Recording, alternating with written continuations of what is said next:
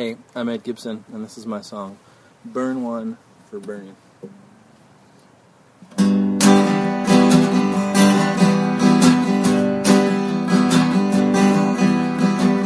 Hey friends, you know what I just realized the other day on the computer revolution was televised. Enough is enough, said the man with the glasses and the fringe of gray hair. From behind the music stand, he called for social revolution in our land. So let's burn one for Bernie. When the joint is through, log into the website, find out what you can do. Burn one for Bernie, and then call all your friends. Take back our country, redefine American.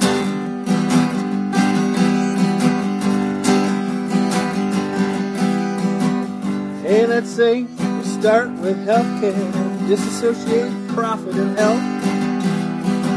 Remember, kids, wellness has got nothing to do with wealth.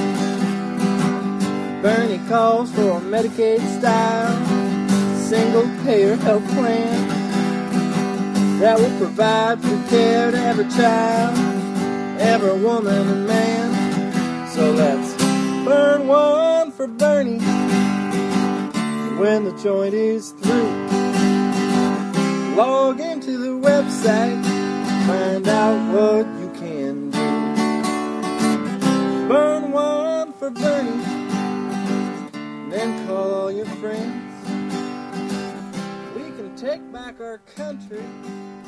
And that was Burn One for Bernie by Edmund Gibson, which you can find on YouTube at his channel. Just look for Edmund Gibson.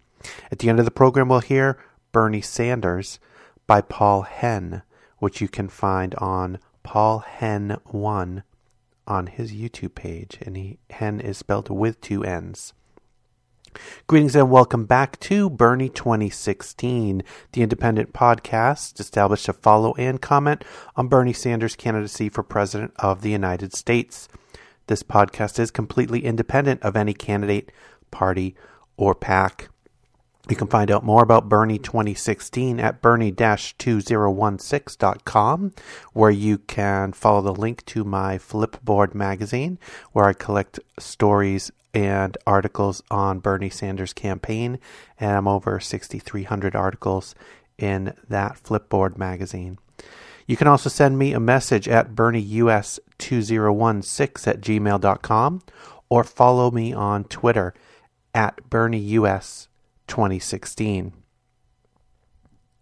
Just a few stories on the podcast today, and then a fairly lengthy excerpt from Bernie's recent speech in Georgetown. This first piece is from Politics, Politicus USA by Jason Easley. The Democratic debates have helped Bernie Sanders reach an all time high in support for the Democratic nomination as more voters get to know the senator from Vermont. According to NBC News, Bernie Sanders has reached his highest level of support this year in the latest NBC News SurveyMonkey online poll. Sanders is now the preferred candidate of 33% of Democratic and independent voters who lean Democratic. However, he still trails Hillary Clinton by 16 points, and his slight gain of three points since last month's poll is barely perceptible and within the poll's error estimate of plus or minus 3.1 percentage points.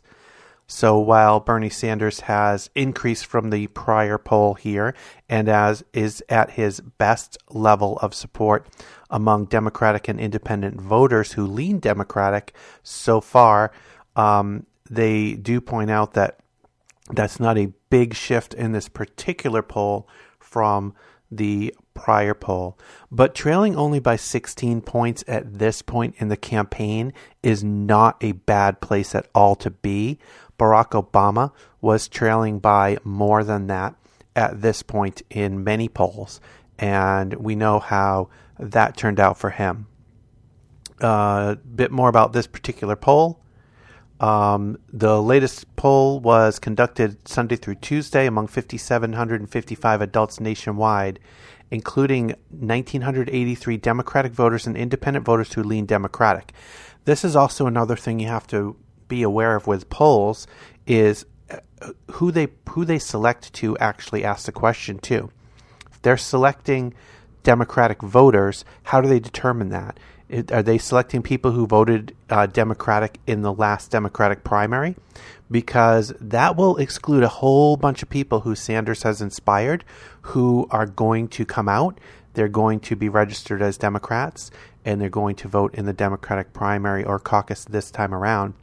So these polls have a inherent bias based on the group that is chosen for the poll. Sometimes that bias is um, in Bernie's favor, and sometimes it is not. So, with any polling that we see and that we talk about, we have to understand that no polling is a really, really accurate predictor of what the total voting population will be when they go to vote.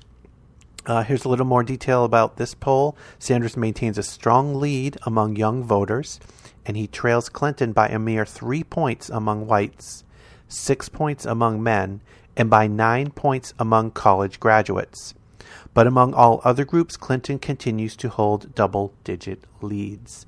So, definitely a lot of work still ahead for the Sanders campaign to get more well known, to get his point and his ideas out and across and to try to attract more support from the Democrats in the primary and then on to the entire population when we move into the presidential contest. And from abcnews.go.com, a information on a separate poll, this by Julie Phelan Terrorism suddenly rivals economy as the single most important issue to Americans in the 2016 presidential election. And a year out, a new ABC News Washington Post poll finds more people playing, paying close attention to the contest than at this point in any race back to 1988. After years of dominating the political landscape, the economy now has company. Given the November 13 attacks in Paris, 28% of Americans now call terrorism the top issue in their choice for president, compared with 33% who cite the economy. Nothing else comes close. So, interesting take in how this article is written, as the economy still garners the largest percentage of votes, with 33% citing the economy as the most important or the top issue in their choice for president. But terrorism ab- has absolutely come up and gotten close to that number with 28%. Attention, moreover, is focused as never before. Three quarters of Americans say they are closely following the 2016 race, including three in ten who are following it very closely. That's the highest level of attention at this point in a presidential race in polls back nearly 30 years. At 60 to 34%, Hillary Clinton is 26 percentage points ahead of Sanders, down from 39 points in October.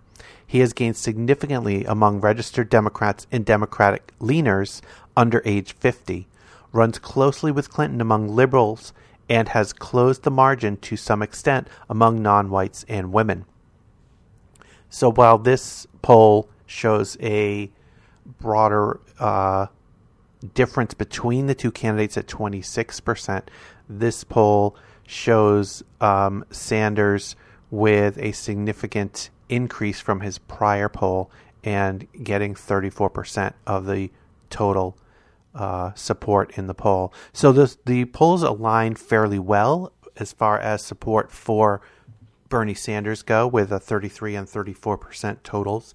The polls vary pretty significantly on Hillary Clinton's support, with one showing a 16 point variance between Hillary and Bernie, and this one showing a 26 percentage point variance between the two candidates.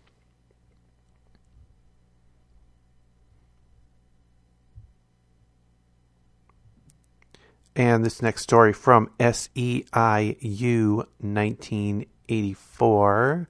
Let me see if this is uh, .com or that's .org. SEIU 1984 .org. Concord, New Hampshire, November 19, 2015, the Board of Directors of the State Employees Association slash SEIU Local 1984 announced the union's endorsement of Senator Bernie Sanders in the Democratic primary. Quote, Bernie Sanders has a long history of fighting for working people, said Richard Gulla, president of SEA SEIU Local 1984. He shares many of our members' goals and values. He is not afraid to take on Wall Street and will fight against corporate greed and corruption. Bernie supports every worker earning a livable wage and allowing them to care for and support their families. He is also respectful and supportive of the collective bargaining process. He understands that many of our young people cannot afford to attend college so they can prepare for jobs of this century, and that our senior citizens are not being afforded a dignified retirement.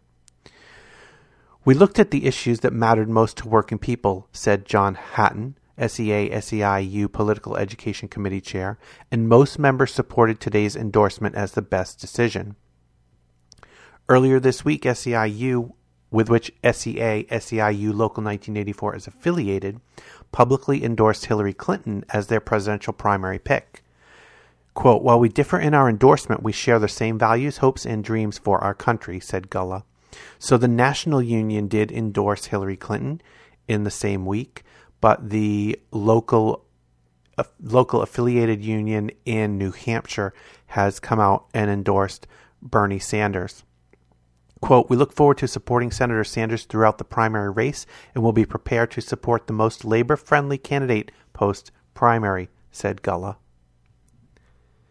So that kind of mirrors a fair amount of um, what's going on in the labor movement at this point around the presidential race or the the Democratic nomination for president, um, with a lot of the national unions um, throwing their support behind Hillary, with local unions and some national unions uh, supporting Bernie Sanders. And it's interesting when a large national union supports Hillary to see the amount of um, rancor that is uh, raised or put forth by some of the members of that union who don't support that that choice made by their union leadership. And in some cases, there's uh, a, a lot of opinions that some of those union leaders did not use very democratic processes to um, make those decisions.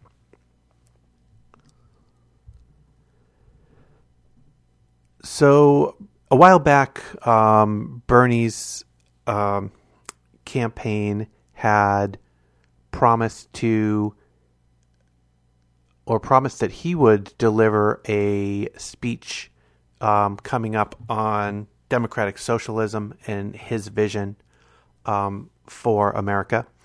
And it seemed for a time that that was going to be delayed and, and not certain when that would happen but Bernie Sanders did um, deliver that speech.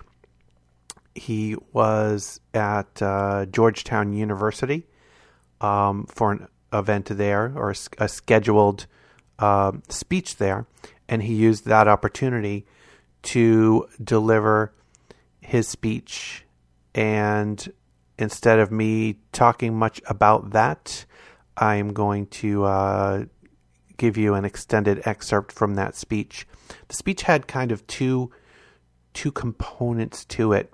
Um, being one first focused on his vision for democratic socialism in America and what that means to him and what he means by that. So I think hopefully putting to rest some of other people's projections of what that means. Um, but then had a kind of pivot moment and had a, a second um, section that was really focused on terrorism and focused on our reactions to terrorism. Um, this speech coming so soon after the attacks in Paris um, also provided an opportunity for him to get into a little more depth of discussion on that topic. I'm going to play the first part of that speech here, and I'm going to save the second part of that speech for a future episode. So here we go with uh, Bernie Sanders and his speech at Georgetown University. I think my message to you all today is a pretty simple one, and that is our country faces some enormous problems. And these problems are not going to be solved if people turn away from political struggle, if people throw up their hands in despair and say, I don't want to get involved, it's all crap. You are getting a great education here in Georgetown. And I hope very much you will learn, use what you have learned here to fight to create a better world and to follow in the traditions of so many people for so many years who have struggled to create a more democratic and just society. Let me take you now back to the 1937. Uh, and in his inaugural address, in the midst of the Great Depression, President Franklin Delano Roosevelt looked out at the nation in the midst of this terrible depression. And this is what he saw, and this is what he talked about in his inaugural. He saw tens of millions of people denied the basic necessities of life. He saw millions of families trying to live on incomes so meager that the pall of family disaster hung over them every single day. He saw millions of his fellow Americans denied education, recreation, and the opportunity to better their lot and the lot of their children. He saw millions lacking the means to buy the products they needed, and by their poverty, by their lack of disposable income, denying employment to many other millions. Because when you don't have money to spend, you're not creating jobs for other people. He saw one third of a nation ill housed, ill clad, and ill nourished. And he acted against the ferocious opposition of the ruling class of his day, people he called the economic royalists. Roosevelt implemented a series of programs that put millions of Americans back to work, took them out of dire poverty, and restored their faith in government. He redefined the relationship of the federal government to the people of our nation. He combated cynicism, fear, and despair. He reinvigorated democracy. He transformed our country. And that is exactly what we have to do today. And by the way, almost everything he proposed, almost every program, every idea he introduced was called socialist.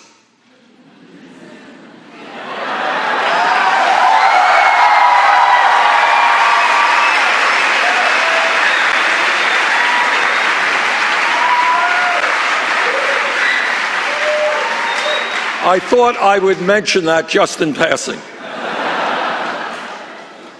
Social Security, which all of you know transformed life for senior citizens in this country, was defined by his opponents as socialist. The concept of the minimum wage, that workers had to be paid at least a certain amount of money for their labor was seen as a radical intrusion into the marketplace and was described as socialist. Unemployment insurance. When you lose your job, you have something to fall back upon. Abolishing child labor. Ending the fact that children of 8, 10, 12 years of age were working in factories or working in the fields. The 40 hour work week. Collective bargaining, the rights of workers to engage in negotiations with a union strong banking regulations, deposit insurance, and job programs that put millions of people to work were all described in one way or another as socialist. Yet, as you all know, all of these programs and many more have become the fabric of our nation and, in fact, the foundation of our middle class.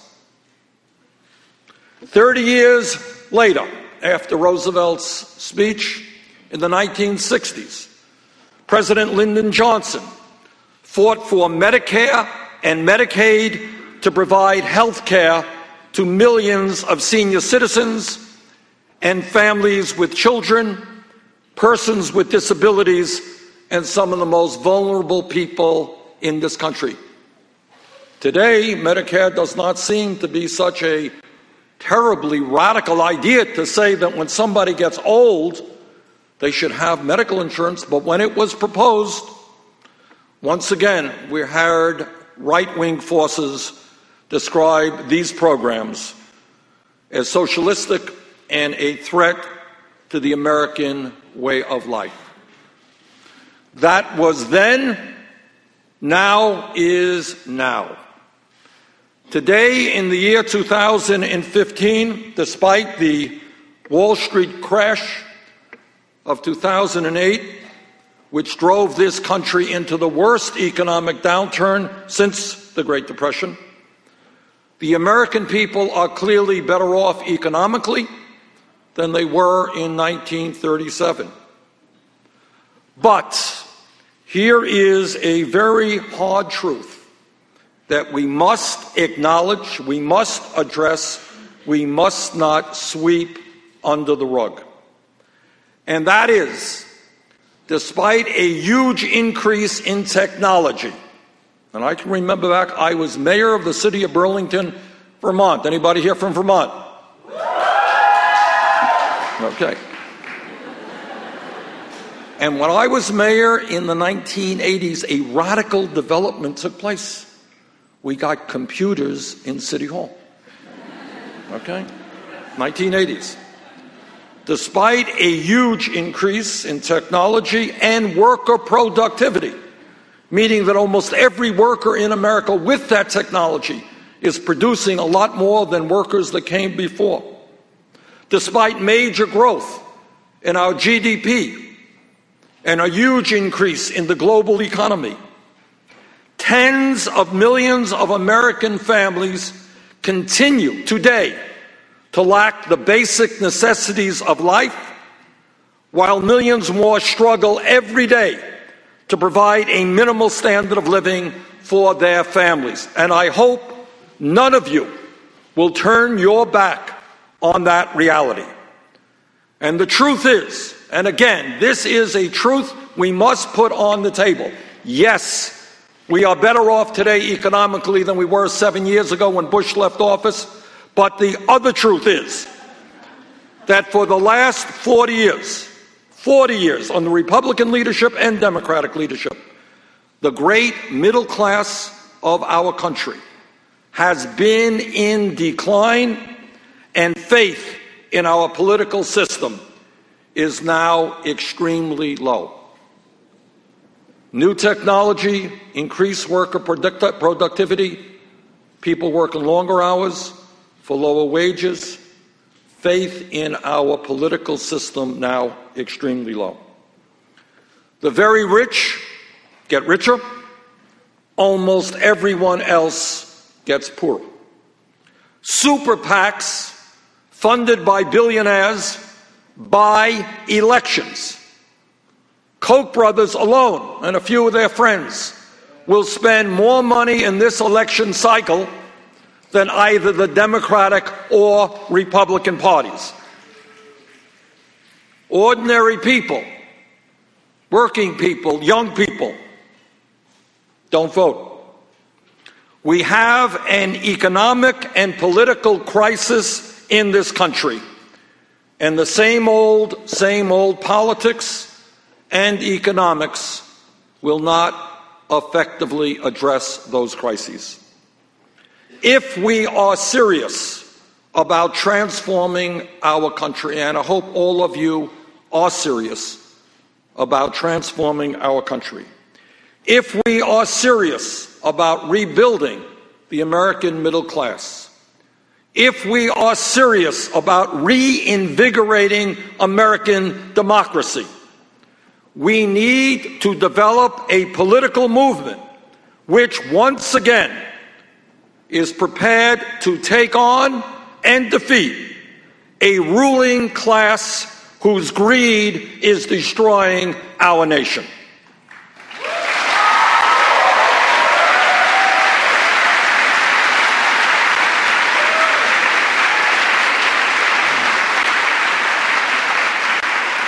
Now, I know that terms like ruling class, probably not talked about too often here at Georgetown.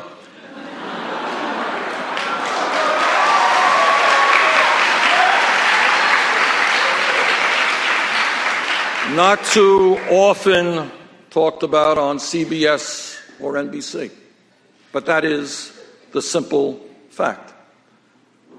And in my view, the billionaire class must be told loudly and clearly that they cannot have it all, that our government belongs to all of us, not just a handful of billionaires.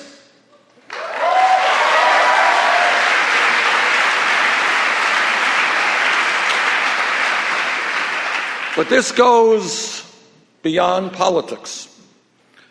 We need to create a culture, an entire culture, which, as Pope Francis has reminded us, cannot just be based on the worship of money. We must not accept a nation in which billionaires compete as to the size of their super yachts while children in America go hungry and veterans, men and women who have put their lives on the line to defend us, sleep out on the streets. Today in America, we are the wealthiest nation in the history of the world. But few Americans know that because so much of the new income and wealth is going to the people on top. In fact, over the last 30 years, there has been a massive redistribution of wealth. Problem is, it has gone in the wrong direction.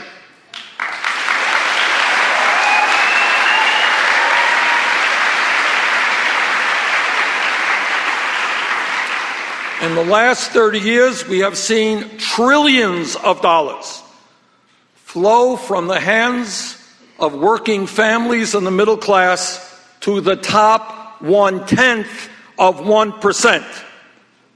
A handful of people, top one tenth of 1%, who have seen a doubling of the percentage of the wealth that they own during that period. Doubling of the percentage of wealth they own. Unbelievably and grotesquely, the top one tenth of 1% today owns nearly as much wealth as the bottom 90%.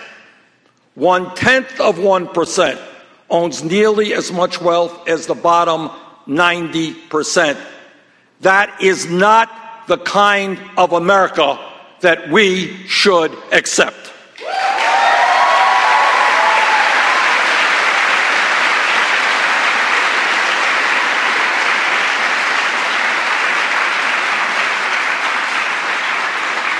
I can tell you that in my state of Vermont and all over this country, it is absolutely not uncommon to see people working two jobs or three jobs to cobble together the income and the health care they and their families need.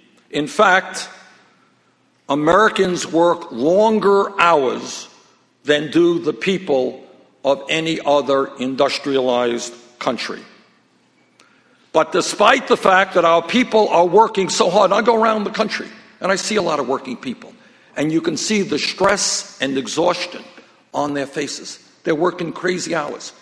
Husbands hardly see wives.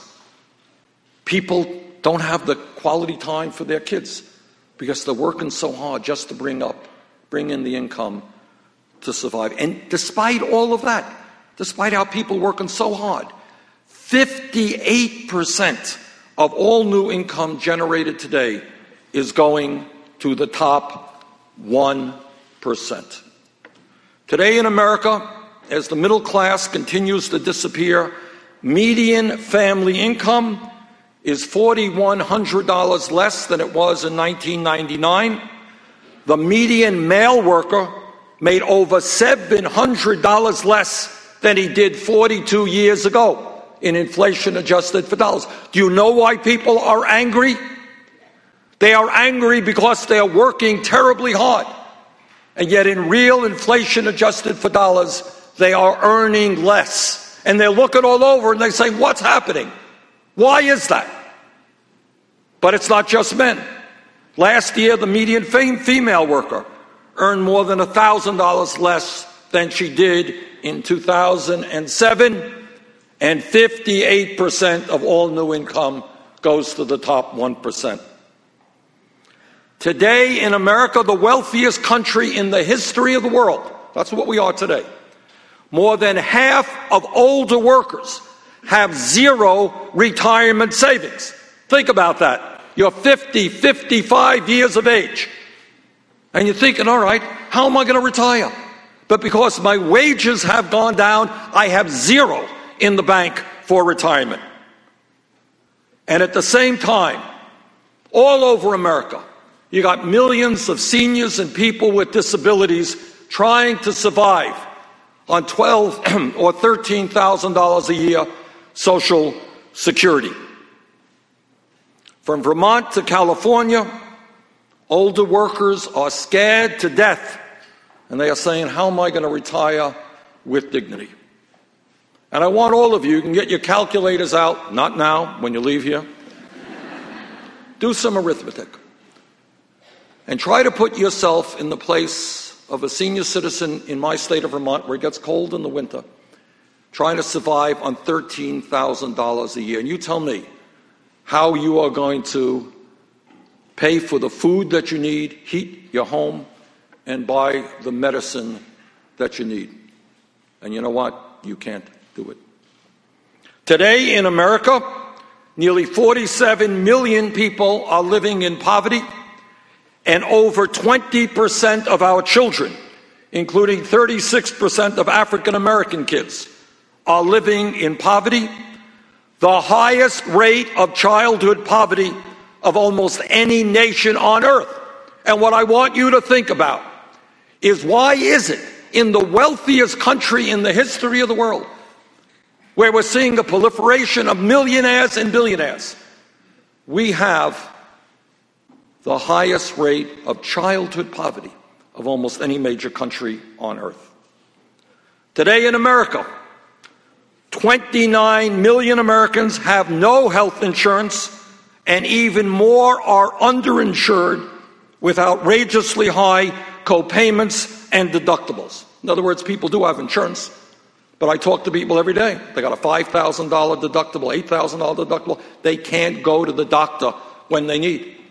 And then on top of that, for a wide variety of reasons, our people pay the highest prices in the world for prescription drugs.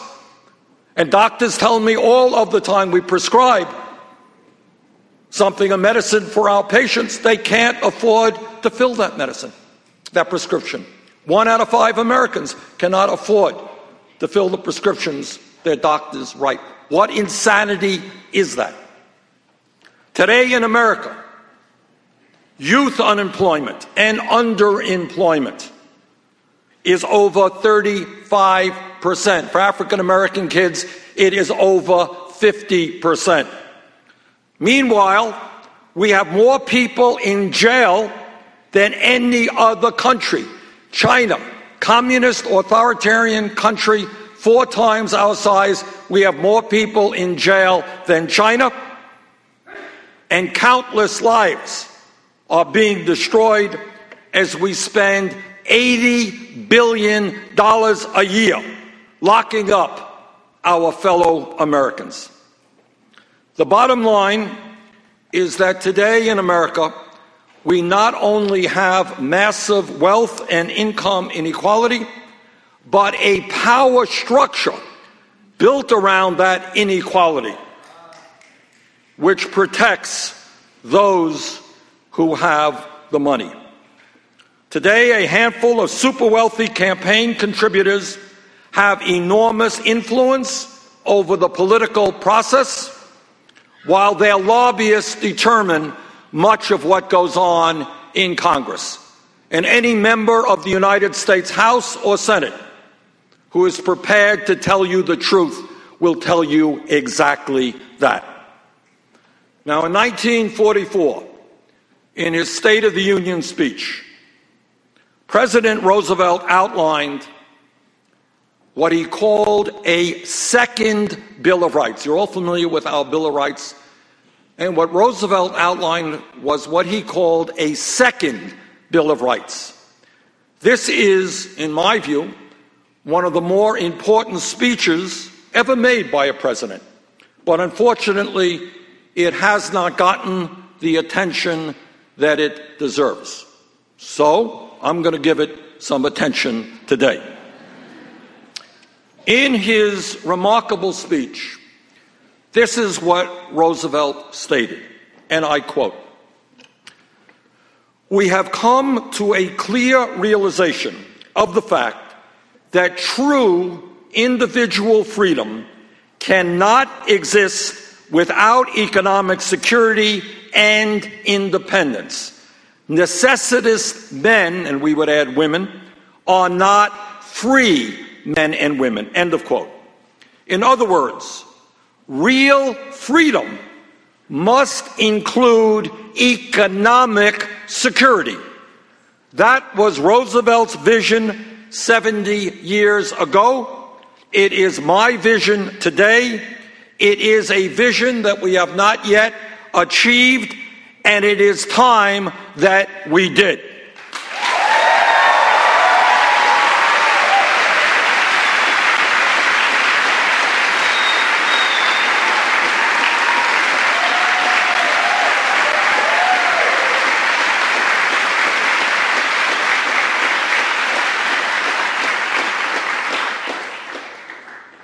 In that speech, Roosevelt described the economic rights, R I G H T S, rights that he believed every American was entitled to.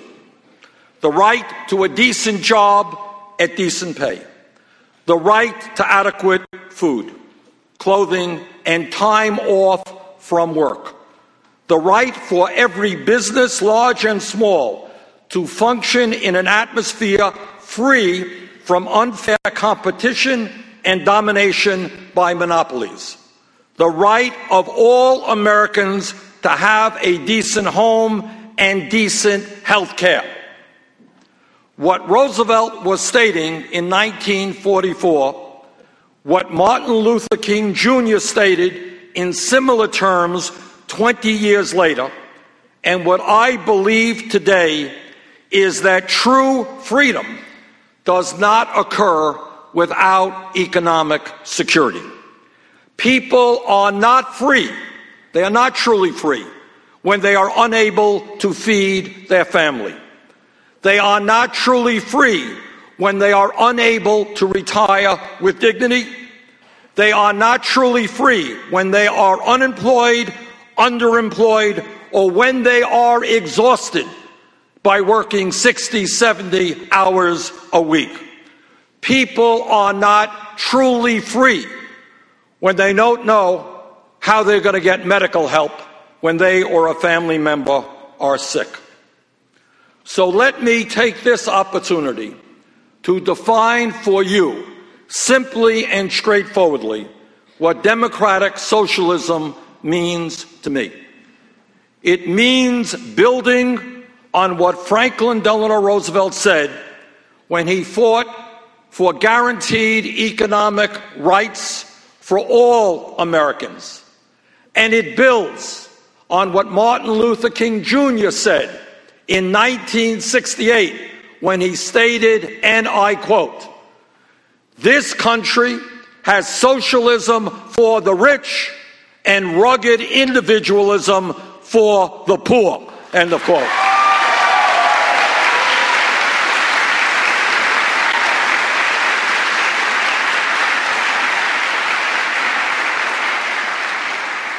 My view of democratic socialism builds on the success of many other countries around the world who have done a far better job than we have in protecting the needs of their working families, their elderly citizens, their children, their sick, and their poor. Democratic socialism means that we must reform a political system which is corrupt, that we must create an economy that works for all, not just the very wealthy.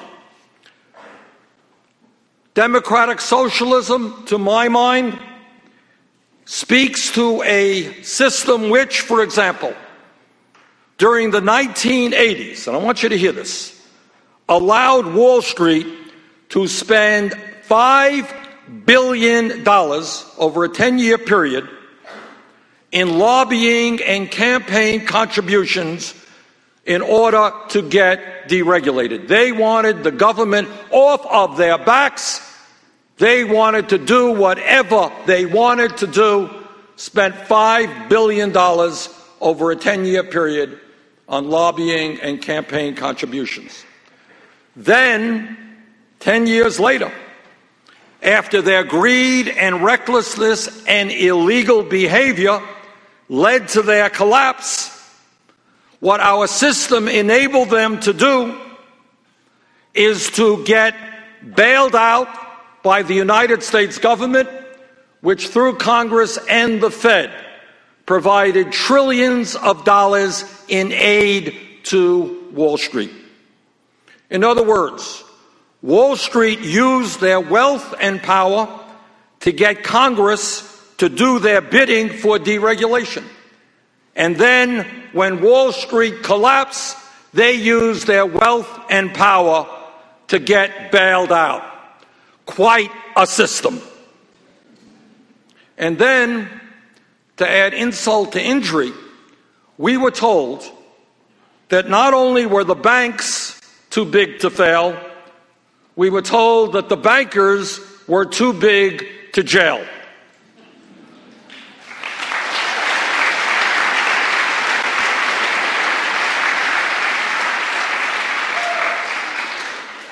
And this is the system. Young people who get caught possessing marijuana, they get police records. And many, many hundreds of thousands of them have received police records which have impacted their lives in very serious ways. On the other hand, Wall Street CEOs who helped destroy the economy, they don't get police records they get raises in their salaries. And this is what Dr. Martin Luther King Jr. meant when he talked about socialism for the rich and rugged individualism for everyone else. In my view, it is time we had democratic socialism for working families, not just for Wall Street, billionaires, and large corporations. It means that we should not be providing welfare for corporations. It means that we should not be providing huge tax breaks for the wealthiest people in this country, or trade policies which boost corporate profits while they result in workers losing their jobs. It means that we create a government which works for all of the American people, not just powerful special interests. It means that economic rights must be an essential part of what America stands for. Among many other things, it means that health care should be a right of all people, not a privilege.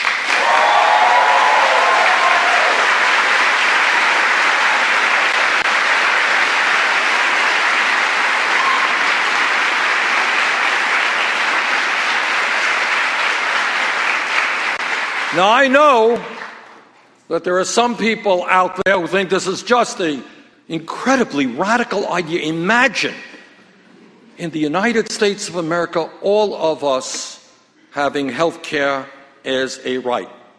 But I hope all of you know this is not a radical idea, it is a conservative idea.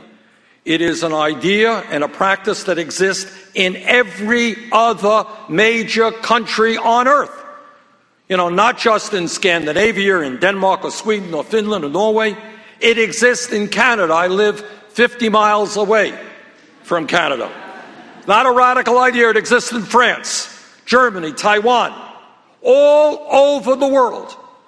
Countries have made the determination that all of their people are entitled to health care. And I believe the time is long overdue for the United States to join the rest of the world.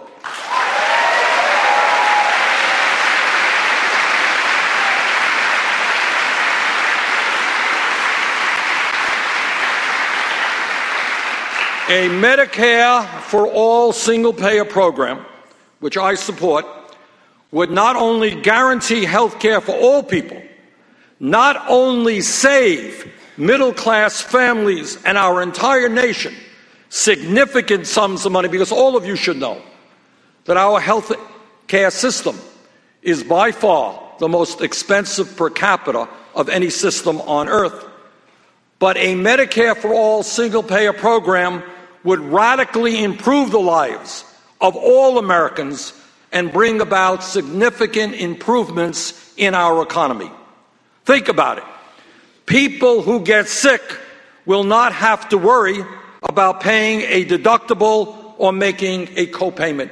Radical idea. When they're sick, they can actually go to the doctor and not end up in the emergency room at a much greater expense to the system. Think about it. Business owners will not have to spend enormous amounts of time worrying about how they're going to provide health care for their employees. Think about it. And we don't talk about this very much. You got millions of workers in this country who are staying on jobs, in jobs, which they do not want to stay in, but they're there because they have a decent health care program for themselves and their families. Think what it means when young people or anybody else can say, you know what? This is the job that I love. This is what I want to do. And I'm going to go out and start this business or do this work. And I don't have to worry about health care because all of us in America have health care.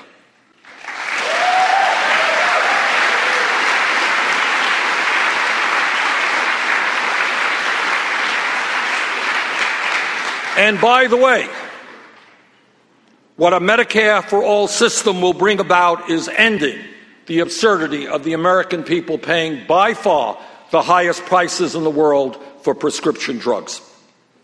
Now, when I talk about democratic socialism, what that means to me is that in the year 2015, a college degree today is equivalent to what a high school degree was 50 years ago. And what that means is that public education must today allow every person in this country who have has the ability, the qualifications and the desire the right to go to a public college or university tuition free.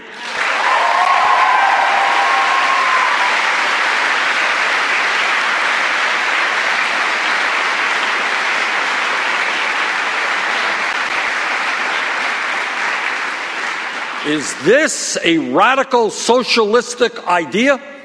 I don't think so. It exists in many countries all over the world. And you know what?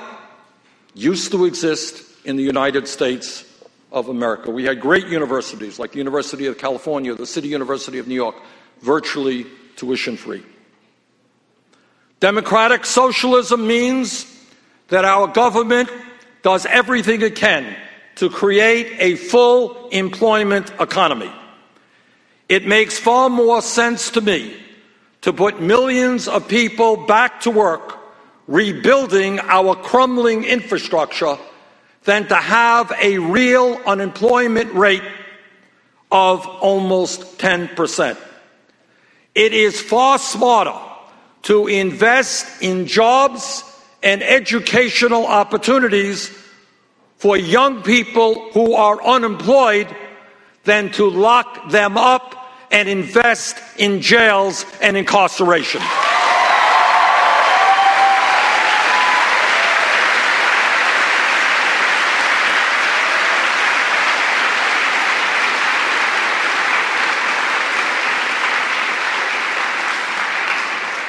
Democratic socialism means that if somebody works 40 hours a week, that person should not be living in poverty, that we must raise the minimum wage to a living wage, 15 bucks an hour over the next several years.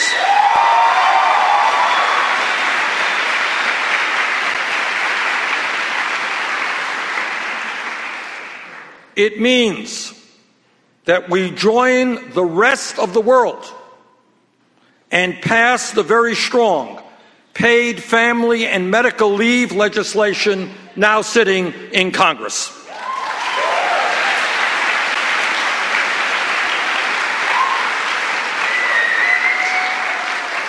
And I want you to think about this, and I really you know, want you to see what goes on in our country today. It's not only that every other major country I'm not talking about Europe or Scandinavia. Virtually every country in the world, poor country, small country, reached the conclusion that when a woman has a baby, she should not be forced to be separated from that newborn baby after a week or two and have to go back to work. Making sure that moms and dads can stay home and get to love their babies is a family value that we should support. And that is why I want and will fight to end the absurdity of the United States being one of the only countries on earth that does not guarantee at least three months of paid family and medical leave.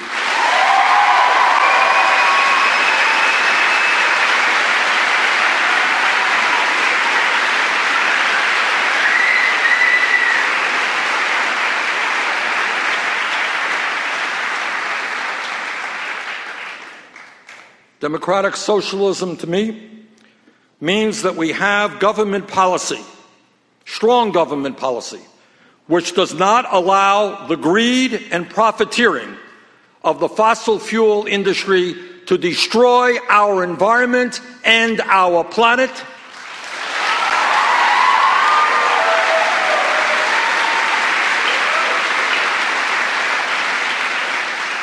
And it means to me that we have a moral responsibility to combat climate change and leave this planet healthy and habitable for our kids and our grandchildren.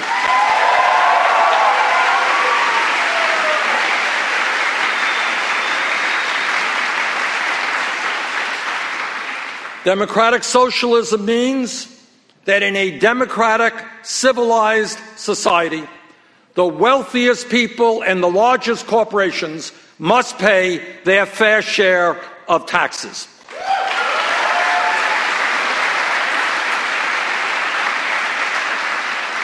Yes, innovation, entrepreneurship, and business success should be rewarded. But greed for the sake of greed is not something that public policy should support.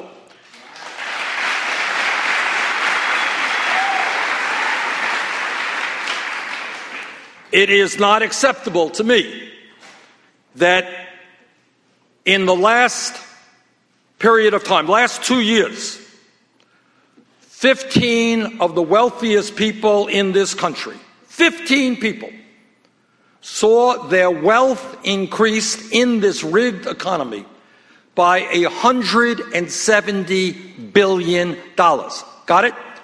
Two years, 15 people, $170 billion increase in their wealth. That is more wealth than is owned by the bottom 130 million Americans. Let us not forget what Pope Francis has so elegantly stated, and I quote, We have created new idols. The worship of the golden calf of old has found a new and heartless image in the cult of money and the dictatorship of an economy which is faceless and lacking any truly humane goal. End of quote. In other words, we have got to do better than that. Not a political issue, it's not an economic issue, it is a cultural issue.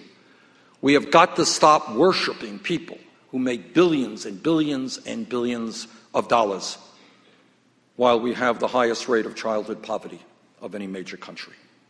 It's not acceptable to me that major corporations stash their profits in the Cayman Islands and other tax havens to avoid paying $100 billion a year in taxes.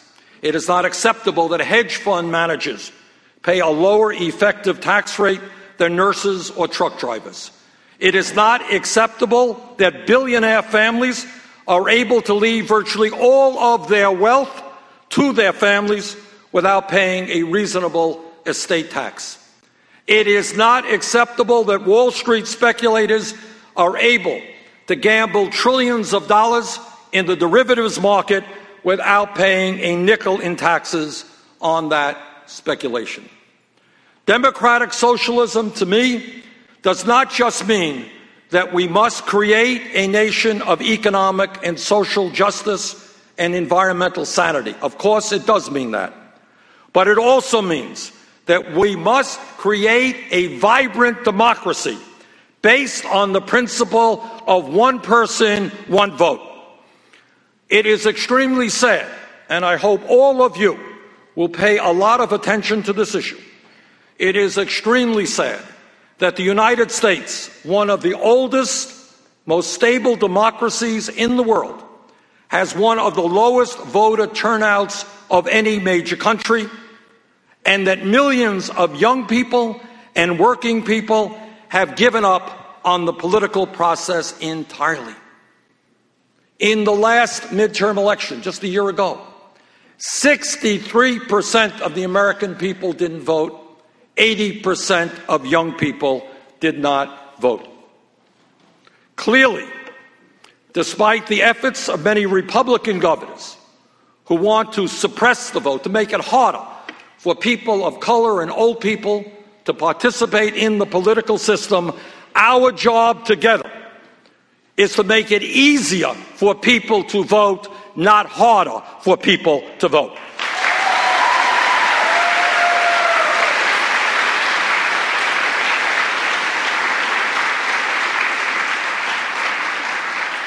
It is not a radical ideal and I will fight for this as hard as I can as president, to say that everyone in this country who is 18 years of age or older is registered to vote. End of discussion.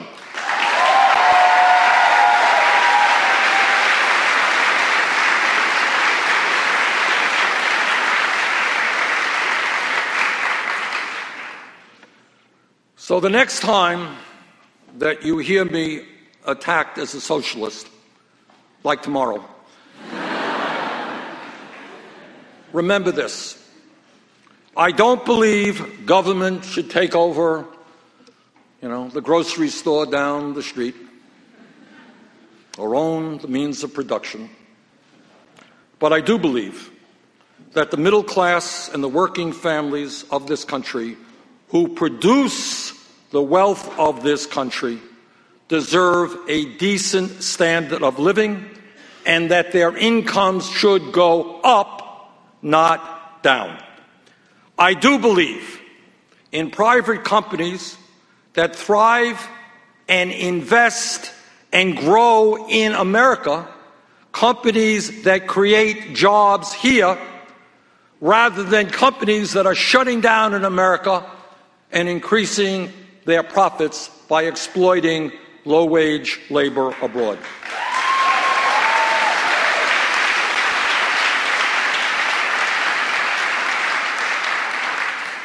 I believe that most Americans can pay lower taxes if hedge fund managers who make billions manipulating the marketplace finally start paying the taxes that they should.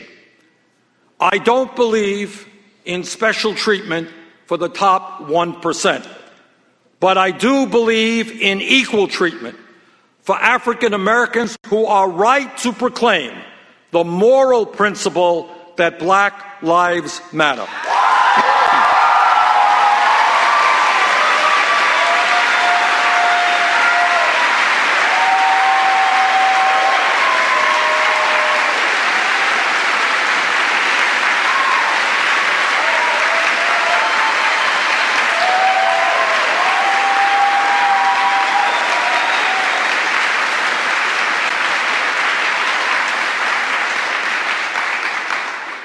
I despise appeals to nativism and prejudice, a lot of which we have been hearing in recent months. And I do proudly believe in immigration reform.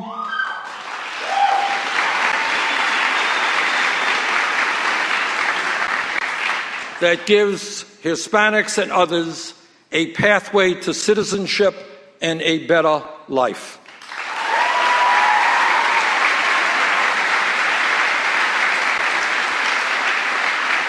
And while I'm on that subject, let me just say a real word of concern to what I've been hearing from some of the Republican candidates for president in recent months. People can have honest disagreements about immigration or about anything else. That's called democracy.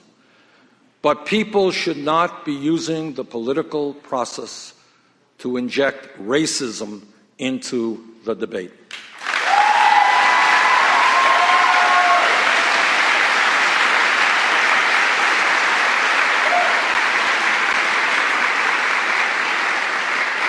And if Donald Trump and others who refer to Latinos as people from Mexico as criminals and rapists, if they want to open that door, our job is to shut that door and shut it tight.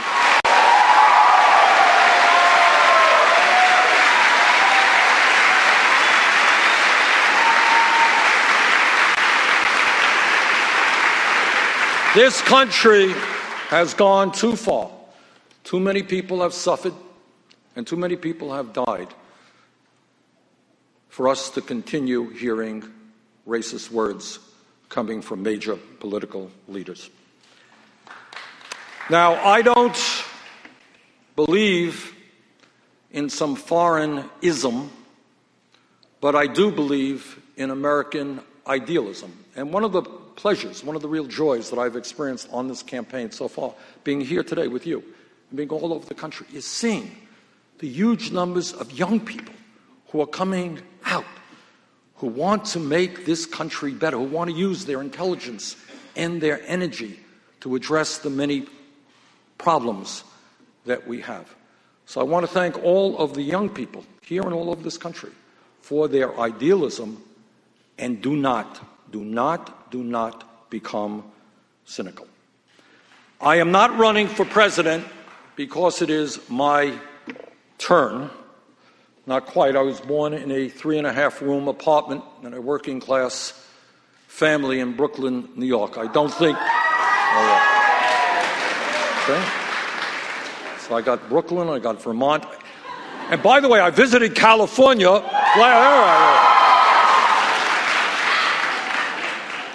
But in seriousness, it is not quite my turn. That's not why I'm running for president. But I am running for president in order for all of us to be able to live in a nation of hope and opportunity, not for some, but for my seven grandchildren and for all of you. Um, nobody understood better than Franklin Delano Roosevelt the connection between American strength at home and our ability to defend America around the world. And that is why he proposed a second Bill of Rights in 1944. And he said in that very same State of the Union, and I quote again America's own rightful place in the world depends in large part upon how fully these and similar rights have been carried into practice for all our citizens. For unless there is security here at home, there cannot be lasting peace, lasting peace in the world. End quote and that was the first section of Bernie Sanders' speech um, at Georgetown University, where he laid out his ideas and his ideals and what he really stands for and why he's running for the Democratic nomination and running for president of the United States. And that will wrap up this episode of Bernie 2016. You can find out more about Bernie 2016 at bernie-2016.com. You can send me a message at bernieus2016 at gmail.com or follow on Twitter at bernieus2016. And to uh, play us out tonight, we will listen to Bernie Sanders by Paul Henn. Thanks for listening. Hi, my name is Paul, and I just recorded a song that I wrote called Bernie Sanders. I wanted to let you know that I'm making it completely public domain, so you may share it, record it yourself, add verses to it. Just get it out there in support of this wonderful man, Bernie Sanders, who I'm really hoping is going to be our next president of the United States. Hope you enjoy it. This is Bernie Sanders.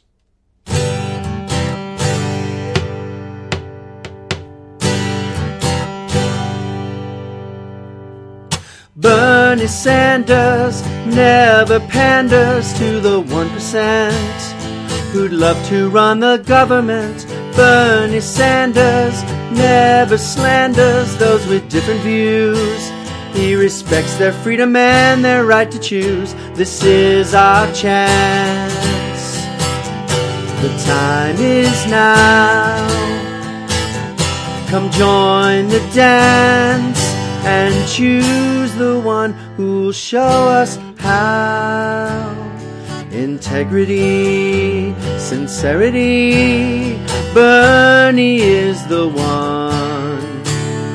With decades of consistency and always on the right side of history, equality, unity, he will reach across the aisle and show civility.